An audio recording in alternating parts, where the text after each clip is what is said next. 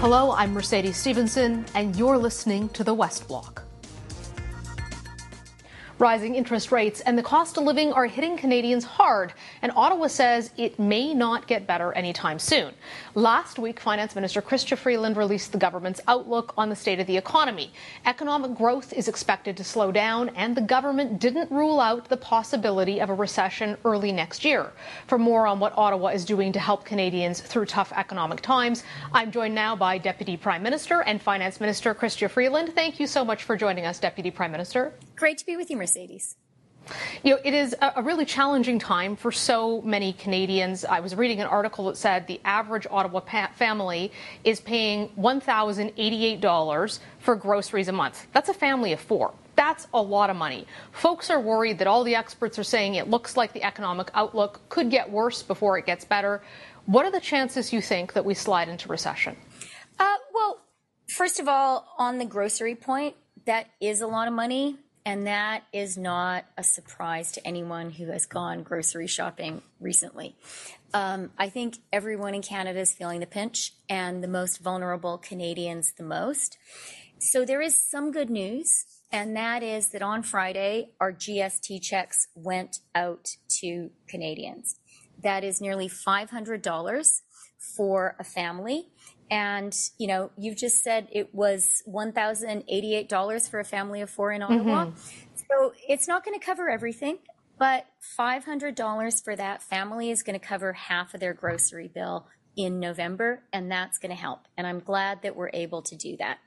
In terms of the economic outlook, um, in the fall economic statement, which we presented on Thursday, um, we put forward a baseline scenario that was based on the forecasts of the average of private sector economists. And in that scenario, we see a soft landing for Canada. But there, you know, since then, we did that at the end of September. Um, some people have been saying, you know, the economic weather is looking a little bit rougher in the global economy. And so we put forward also a more pessimistic uh, scenario, really to kind of stress test the federal government finances. And the good news is that even in that more pessimistic scenario, Canada comes out okay, just fine. We're taking a fiscally responsible set of decisions to ensure that, come what may, we have the fiscal firepower to support Canadians. There are a lot of folks who are feeling that pressure, that squeeze on their wallet. They're having to make decisions about what they can and can't buy. They're having to go without. Um, and, and it's tough. And, and they're looking at the federal government and they're paying a lot of taxes. They're seeing Pierre Poilievre stand up in the House and saying, well, why don't you just cut some taxes? Why don't you cut the carbon tax? Why don't you cut back on how much government income there is? Why is it that your government isn't open to the idea of cutting taxes or perhaps pausing things like the CPP premiums? Well, we saw a couple of weeks ago what happens when a hard right government decides that the solution to a challenging global economy is just to slash and burn. And that's what we saw with Liz Truss in the UK. And the outcome wasn't pretty. We saw the pound plummeting. We saw British pension funds on the brink of collapsing. And the Bank of England had to step in to save the British economy. Now, we are not going to do that in Canada. We believe in charting a fiscally responsible course. That is what we're doing. And I do want to say specifically on the CPP and also on EI, we are not going to let anyone attack and deplete these programs. Right now, I agree with you. The economic environment is uncertain, and that is precisely the time when we need our social safety net the most, when Canadians need the security of EI and the CPP, and we are going to defend that. If pausing those programs' income or um, cutting taxes in the short term is, is not on the table. Is your government open to reviewing programs? looking for wasteful spending. Federal government is huge. Uh, I can't recall the last time I saw a program review from your government looking for places where maybe there's programs that aren't relevant. Um, well, we did announce some measures actually in the budget in April. Um, we said in April that we were going to look to find $9 billion in savings in the federal budget. 3 billion of those were supposed to come from a review of COVID related costs and then an additional 6 billion just looking exactly as you suggest mercedes at you know are there things that we don't need to do anymore and the 3 billion was supposed to happen now and actually in the fall economic statement that I tabled on Thursday, I said, you know what? We've found more than 3 billion. We've found 3.8 billion. So we've done that portion. There's 6 billion more to go. Mona Fortier, our president of the Treasury Board, is working on that. Because, like, I, I agree with your basic premise, Mercedes. I think that things are really challenging for Canadian families. And I think Canadian families are looking really closely at all of their expenses. I personally, as a mother and wife, look carefully at my credit card bill once a month. And last Sunday, I said to the kids, You're older now. You don't want to watch Disney anymore. Let's cut that Disney Plus subscription. So we cut it. It's only $13.99 a month that we're saving, but every little bit helps. And I think every mother in Canada is doing that right now. And I want to say to all of those mothers, I believe that I need to take exactly the same approach with the federal government's finances because that's the money of Canadians. So yeah, I think we do, we need to spend, we need to spend to support Canadians. We need to spend to invest in growth, like investing in the green transition. But you're right. We need to do it carefully and that's what we're going to do. And Mona is going to find that six billion in savings. You mentioned the, the green transition. It was interesting because we were talking to Ian Bremmer from Eurasia Group uh, recently on the show, and he said that he thinks Justin Trudeau is going to have to backtrack essentially on some of his environmental process uh, promises and to bump up oil and gas because of what's happening with Russia and what's happening with Ukraine. I know that's very dear to your heart. Uh, he pointed out that the Green Party in Germany is now supporting the importation of fracked energy. He said he never thought he'd see that. Are you looking at your policies towards Canadian oil and gas companies differently and perhaps taking more of a carrot than a stick approach in terms of trying to get emissions down and supporting those exports when we're facing a global energy shortage that's being induced by Russia? Okay, lots of questions in there. Um, let me start by saying I do agree that there is an energy crisis in the world created by Vladimir Putin who is weaponizing oil and gas. He wants to cause tremendous pain to Europe in particular and get the West to back down. And it's not going to work. I try to watch every night before I go to sleep Volodymyr Zelensky's evening address to Ukrainians just to kind of see what's going on. And he was great earlier this week where he said, Russia is resorting to energy terrorism. In Ukraine, and in Europe. And he said, I have a message for you, Vladimir Putin. We're not going to give in. So that's important to be clear about. It's also the case that given this situation, our allies, our partners are calling on everyone who can produce energy to step up. And actually, in the latest G7 finance minister's statement, one of the items there, one of the points that we all agreed to was calling on countries that produce oil and gas to step up production to support Europe. And Jonathan Wilkinson, our Minister of Natural Resources, has answered that call. And he has said that Canada this year is going to produce 300,000 more barrels of oil than we had previously been projecting. So I do agree with that. And look, I also agree that we need to have a collaborative approach with the oil and gas sector. And the thing that I am most excited about right now is CCUS. I am very, know, we are working very closely with the Pathways Alliance. I'd love to see the province of Alberta step up and contribute to that as well. I think CCUS holds tremendous opportunities for Canada. These are really, really big investments we're talking about. That is a lot of jobs, a lot of growth. The geological formations of Alberta are kind of uniquely positive for CCUS. I would like to see Canadian leadership there. And that's a way that we have economic growth and climate action at the same time. Deputy Prime Minister and Finance Minister Chrystia Freeland, thank you so much for joining us today. Great to talk to you, Mercedes. It's estimated that there are more than 300 election deniers on the ballot all across America this year. We can't ignore the impact this is having on our country. It's damaging, it's corrosive, and it's destructive. And I want to be very clear this is not about me, it's about all of us. It's about what makes America America. That's U.S. President Joe Biden with a warning about the future of democracy in the United States ahead of Tuesday's crucial midterm elections.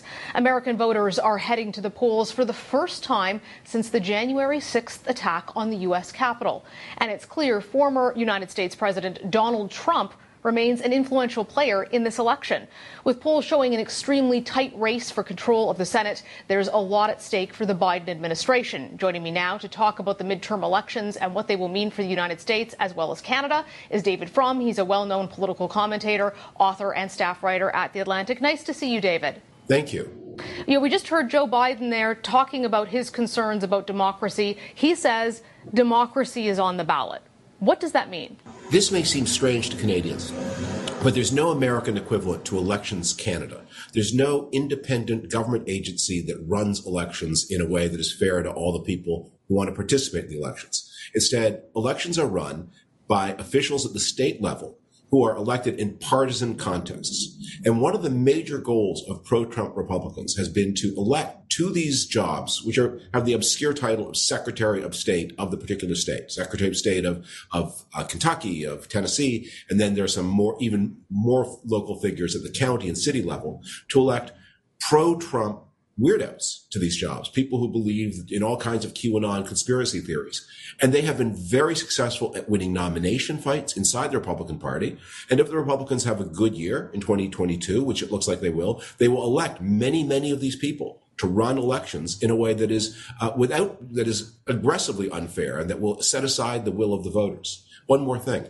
Um, a lot of these same people believe that in a presidential election, the state legislature has has the power or should have the power to throw out how the ordinary people vote and to substitute its own preference. So if the majority of the people in Pennsylvania vote for Biden, uh, but if the Pennsylvania state legislature has a Republican majority, these advocates feel that that legislature should be free and empowered to throw out the vote and to ins- insert itself instead. Those are the things that Joe Biden is talking about.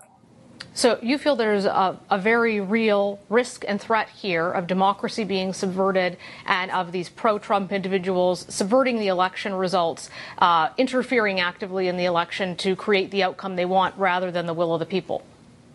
Look, if, if you know somebody who got blind drunk last New Year's Eve, got into a car and drove into a tree, and they tell you, I'm planning on going to another New Year's party this New Year's, would you say there's a good risk they might hit a tree again? Yeah, it's this is these are not hypothetical. This is exactly what happened in 2020 and 2021. A lot of people who are loyal to President Trump did try back then to overturn elections in exactly the way I just described. They didn't quite have the power to do it, but the results of 2022 mean they may have the power to do it in 2024. Why do you think it is that Donald Trump still has this appeal? A lot of folks thought that perhaps after the January 6th hearings, people would hear what happened there, they'd be horrified, and, and they would back away because they believed it wasn't really an insurrection or there wasn't really that much violence. And then when the information came out in those hearings, that they would change their mind. But it, it doesn't seem to have dented his popularity. Well, let's put the popularity in context. Since the year 2000, there have been six presidential elections. There have been 12 major party candidates in those six elections. If you stack them from 1 through 12, according to the share of the vote they got, Donald Trump ranks 10th and 11th. He's not, he wasn't a very popular can, uh, candidate for president. And as president, there was not a single day of his presidency when he had an approval rating over 50%. What he does have is a tight hold of a majority of a minority that is a majority within the Republican Party, which is a minority in the country. And because he plays this game much more ruthlessly than people have played it before, he's able to lever his control of a min- minority to an attack on the whole system. And when he declares for president after this election, which it looks like he's preparing to do, that's going to become one of the single most important issues in American politics is you have the guy who tried to overturn the last election by violence running for the presidency in the next election. You used to be a Republican. I remember those days. Oh, what, what is going on in the Republican Party now that they're willing to accept this instead of distancing themselves from Donald Trump?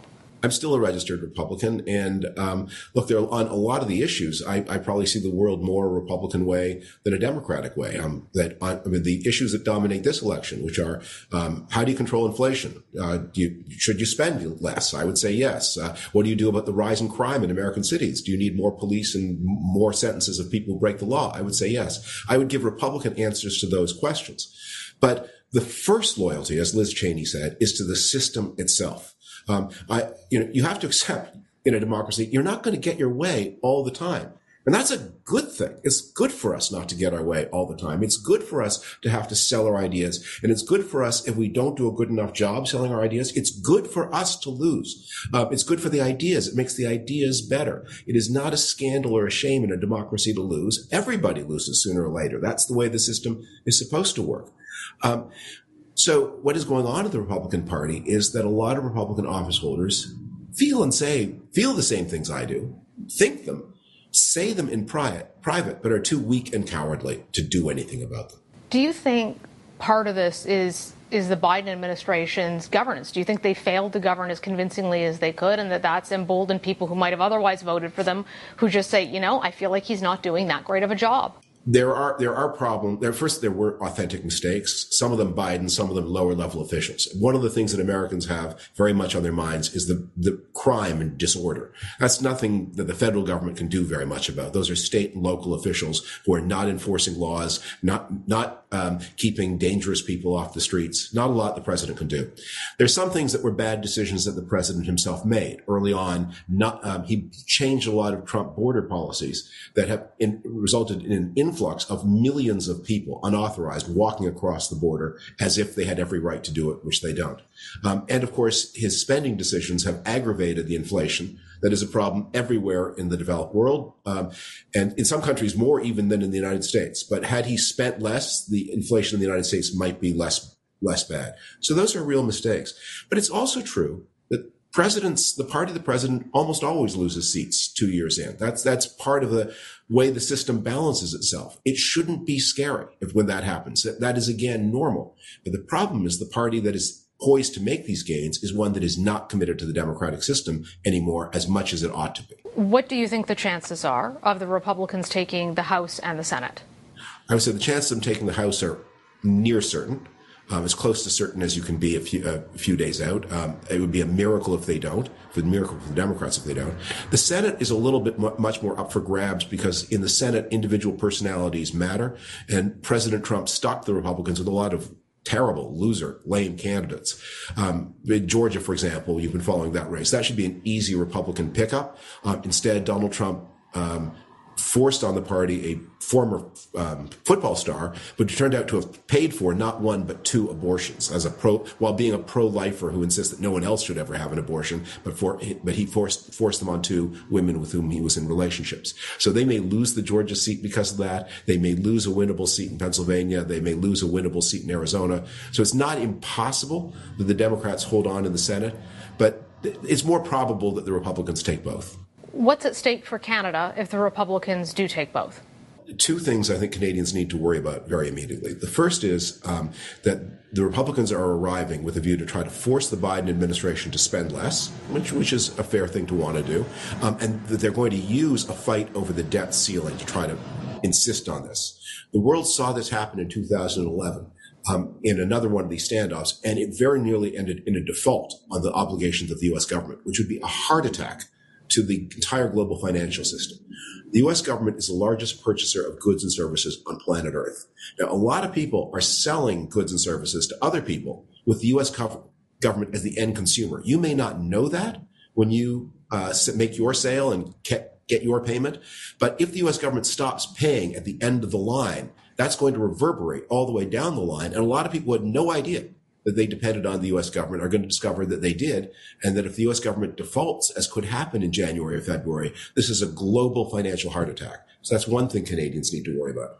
The second is that, that um, the Republicans will bring with them a, an important minority, especially in the House, that is opposed to supporting Ukraine in its fight for independence against Russia. Now, the leadership is for Ukraine. The majority of Republicans, both House and Senate, are for Ukraine, but an important minority in the House are against. And that could have serious consequences. David Frum, we will certainly be keeping a close eye both on the midterms and the outcomes for us here up north. Always wonderful to see you. Thanks so much for joining us today. Thank you. Environment Minister Stephen Guilbeault will be leading the Canadian delegation to COP27 in Egypt. While Canada hasn't outlined specific goals for the summit, the minister says he will continue to push for emissions reductions. Meanwhile, activist Greta Thunberg says she will not be in attendance, calling the summit a scam. We'll be watching to see if COP27 results in any real climate action. And it was a big week at the Emergencies Act inquiry high profile convoy organizers revealed disorganization behind the protest lines. We also learned that the convoy received leaks from law enforcement. Obviously, someone would have been in a room or got a memo or an email saying, This is what we're doing Friday night. And then they would call someone and say, Hey, phone so and so, and let them know this is what's going. It was always multi layered, so you never know exactly who the source was. Police officials are scheduled to testify this coming week. Their testimony will help establish whether there was a national security threat. That's our show for today. Thank you for joining us. We'll be back here next Sunday. I'm Mercedes Stephenson for the West Block.